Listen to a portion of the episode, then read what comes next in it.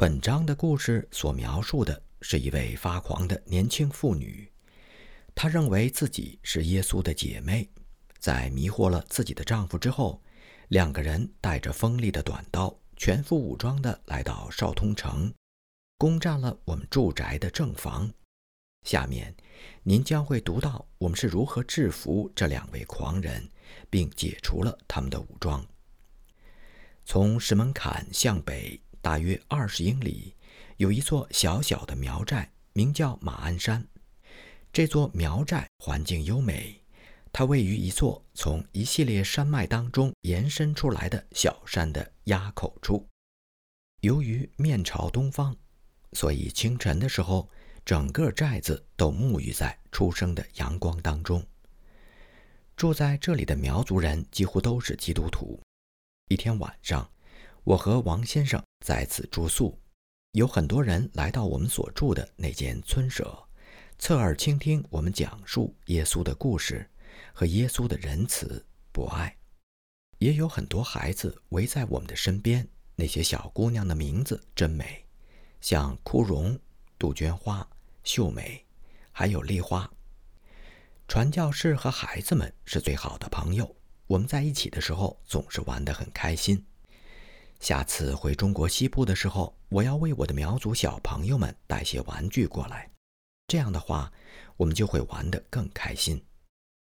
过去我只有两个玩具娃娃和一个陀螺，然而仅是这几样东西，也足以给苗寨当中的孩子们带来意想不到的快乐。终于，不停的疼爱和关怀弄没了两个布娃娃，其中一个被我叫做小花的。穿绿裙子的布娃娃失踪了，我们再也没有找到它。而另外一个继续艰难地跟随着我们。然后就是帽子没了，手臂缺了，衣服也变得破烂不堪。最后，他也把自己隐藏起来，再也没有在尘世当中露面了。陀螺旋转的神秘使所有的人都感到兴奋。当他转到传教士手上。然后从传教士的手上转到另外一个男孩子或者是女孩子的手上的时候，那种激动是无可比拟的。下次我准备带些有声的陀螺来，您难道不想跟我分享这种乐趣吗？哦，老天！如果像这样一直不停地描述我的那些小朋友们的话，我将没有机会谈到那发狂的妇人和她的短刀子。言归正传。讲完耶稣的故事之后，我们两个人到马房上的阁楼去睡觉。马房也在宅子里面，紧靠着厨房。我们脚下的地板破了好多块，甚至能够接触到下面的牛背。这是个非常狭小的角落。当我和王先生对着我们神话般的卧室发出一阵畅笑之后，最终还是睡着了。第二天早上。房东非常高兴，因为在我们卧室下面的马棚里新出生了一头小牛犊，而前一天的晚上他还不在那儿呢。房东说，这是因为他接待了传教士，而上帝给予他的恩惠。我刚才讲到，寨子里面大多数人都来听我们传教，但是有一个人却没有来，她是一位年轻的妇女，她的丈夫是一位男巫。用他驱神弄鬼的手法左右着很多人。有时，那位年轻的妇女的行为十分古怪。她和她丈夫对苗族人皈依基督教非常的感兴趣，于是他们就产生了许多古怪的念头。所有的事物对他们来说都是新奇异常。没过多久，年轻妇人便宣布她是耶稣的姐妹。她曾听说上帝有唯一的一个儿子。而她则希望人们相信她是上帝的女儿。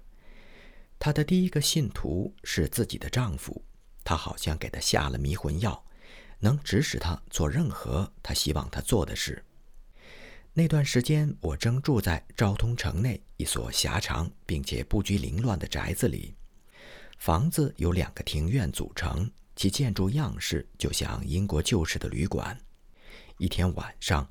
一群苗族人来到这里，对他们的到来，我们一点儿也不觉得奇怪，因为每天晚上都有很多的苗族人留在我们的家里。然而第二天早晨，事情开始变得热闹起来。在住所正房楼上，我的卧室里，我听到一个妇人在激动地讲论着。或许我应该把宅子的这一部分描述一下，这样您就能够更好地想象出当时的情景。这所房子是在一百多年前建造，一个紧靠着大清国的傣族部落的一位王子被流放到云南，在清朝政府的监督下定居在昭通。他们为这位傣族王子盖了所房子，也就是如今传教团的驻地。有一天，王子突然失踪，原来是他的朋友们为他策划了回归之路。在他回家的沿途都备有马匹。由于负责看守的卫兵他们的疏忽大意，使傣族王子有机会溜出来，并开始了他五百英里的返乡征程。那个时候还没有电报，留下来的王子的住宅就被卖掉，后来成为传教士的房产。位于主院落当中显要位置的房间都比较大，房子的一楼就是客厅。楼上的房间以前是用来做煤窖的，在我们买下这个地方的时候，那上面还堆放着许多的煤。当然，我们改变了这种情况。我们设法使前面的屋顶延伸出一块，并且建造了一个很不错的阳台。这样，当雨季来临，雨正下得起劲儿的时候，阳台将是孩子们玩耍的理想场所。这一片房屋当中，正中的那一间被我们用作客厅。它的与众不同之处在于有许多的门。房间的正面有六个门。其中有四个门的上半部分是精美的透雕细工，糊上薄纸之后，房间内就会射入一定量的阳光。但是我们还是除去了透雕，装上窗户。房屋的后面有一道通向楼梯的门，另外还有两道通向厢房的门。这么多的门好像还不够用，于是我们又装上一道门。那是一块可以转动的巨大的木嵌板。打开这道门的时候，其他的门会纹丝不动，陌生人根本就无法看出这是一道门。我想提醒您注意这一点，因为我们正是用这道门制服了那狂躁的妇人和她的丈夫。现在您明白了房子的格局，而我的卧室就是中心客房的楼上。那天早晨我还没有起床。好戏就已经开场，激动的狂夫人说话的声音越来越高，只是还没有引起人们的注意，因为这种情况在传道团的院子里已经是司空见惯。很快，大声的谈论停止了，狂妇人也不见了踪迹。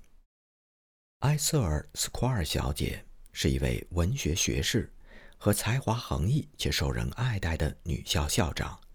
她将在那天早上拜访我们。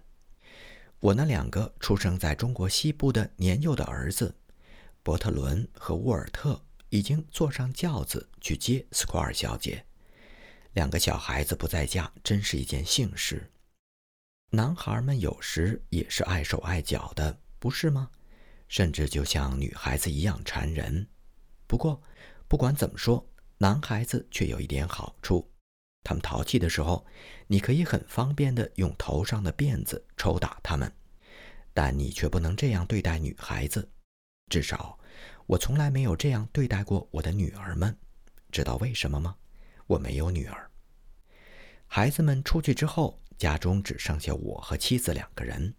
接着，闹剧开始上演。在丈夫的陪伴下，那疯狂的妇人再一次来到中心的客房。他们在那里。歇斯底里的大喊大叫，疯狂的手舞足蹈。我们尝试着让他们平静下来，但没有成功。狂妇人说：“世界的末日即将来临，而唯一安全的地方就是楼上的房间。”我们微笑着，没有让他上楼。他则一味的坚持。于是我们只好从里面把通向楼梯的门锁上。然后再从后面的一个通道出来。不料这种做法却带来了危机，两个疯狂的人完全失去了自制力。他们拔出两把锋利的匕首，更确切地说，应该是短刀，就像中国人用来杀猪的那种。这种武器可以在短距离内给周围的人造成很大的伤害。如果两个狂暴的人像现在这样横冲直撞下去，他们必然会弄伤不少人。可是我们现在却无法将他们二位驱逐出去。他们咆哮着，又唱又跳，把自己关在屋子里，不准人进去。我们透过窗户可以看到，他们锁上了所有的门，还用一些沉重的家具把门顶住。如果此时两个人一时心血来潮点上一把火，那我们该怎么办呢？我们最大的威胁就是他们手中的那两把短刀。无疑，我们能够制服这两位发狂的苗族人。然而，在搏斗当中，可能会在我们的身上留下难看的伤疤。我派人送信给萨文医生，他很快就赶过来。不管在什么样的情况下。他总是乐于助人，尤其在像今天这样的麻烦当中，他更是大家的主心骨。另外，一些汉族朋友也赶到了现场。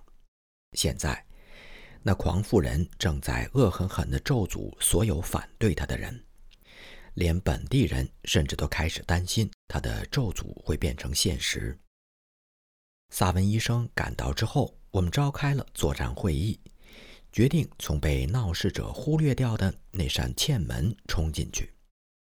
曾经和我一起住宿在狂妇人的寨子，也就是马鞍山苗寨的那位王先生，将和我妻子一起攻击狂妇人，而萨文医生则和我一起设法制服她的丈夫。萨文医生带着他的手杖，其他的人都是手无寸铁。很快。我们悄悄地摸到走廊的阴暗处，等了片刻，听听屋子里面的动静。突然间，我们迅速地打开了嵌门板，按照部署好的方案向对方猛扑过去。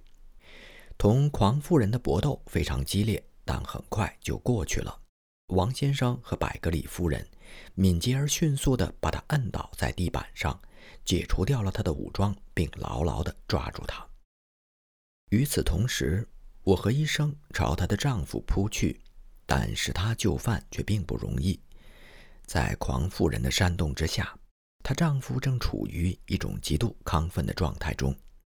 但见他拼命地反击我们的猛攻，当萨文医生试图用手杖打掉他匕首的时候，我抓起一把椅子向他扔过去。那几分钟可真是惊心动魄。发光的男人刚好躲过了飞过来的沉重的木椅，但快速的躲闪让他跌倒。萨文医生立刻冲上去，把他紧紧地摁倒在地。几秒钟之后，他的短刀也被缴获。缴获了两把短刀之后，我们再也不用担心会发生什么灾难性的后果。很快，我们就把这两个可怜的人牢牢地捆起来，让他们再也无法伤害别人。一场打斗过后，狂妇人柔弱的就像一个婴孩。萨文医生温和地把她带到一间厢房当中，她一点也不反抗。由于事情的罪魁祸首是这位妇人，导致她丈夫发狂的也是她，因此，我们认为最明智的办法是先消除她对自己丈夫的影响。于是，我们把丈夫带到另外一个房间里。不久。他恢复了理智，觉得又累又饿，而他妻子看上去则是既可怜又可气。她长得很好看，又很年轻。如果没有那种古怪眼神的话，她根本就是一位贤淑文静的乡村妇女，是不为人知，在默默无闻当中度过一世的芸芸众生当中的一员。当不再必要的时候，我们解开了妇人的绳索。好心的萨文医生给他服了一片镇静剂，让他平静地睡一觉。衣衫褴褛、熟睡的这妇人，与刚才那位在客厅里大发雷霆、大声咆哮、说胡话的狂妇人，宛若换了一个人似的。第二天，我们派人送她丈夫先回山寨去。那男人看上去非常乐意离开城市。年轻的妇人和她母亲则留下来多住几天。在这段时间，由萨文医生照料这位妇女。她的癫狂已经过去，不再说胡话，不再手舞足蹈，也不再让人感到危险。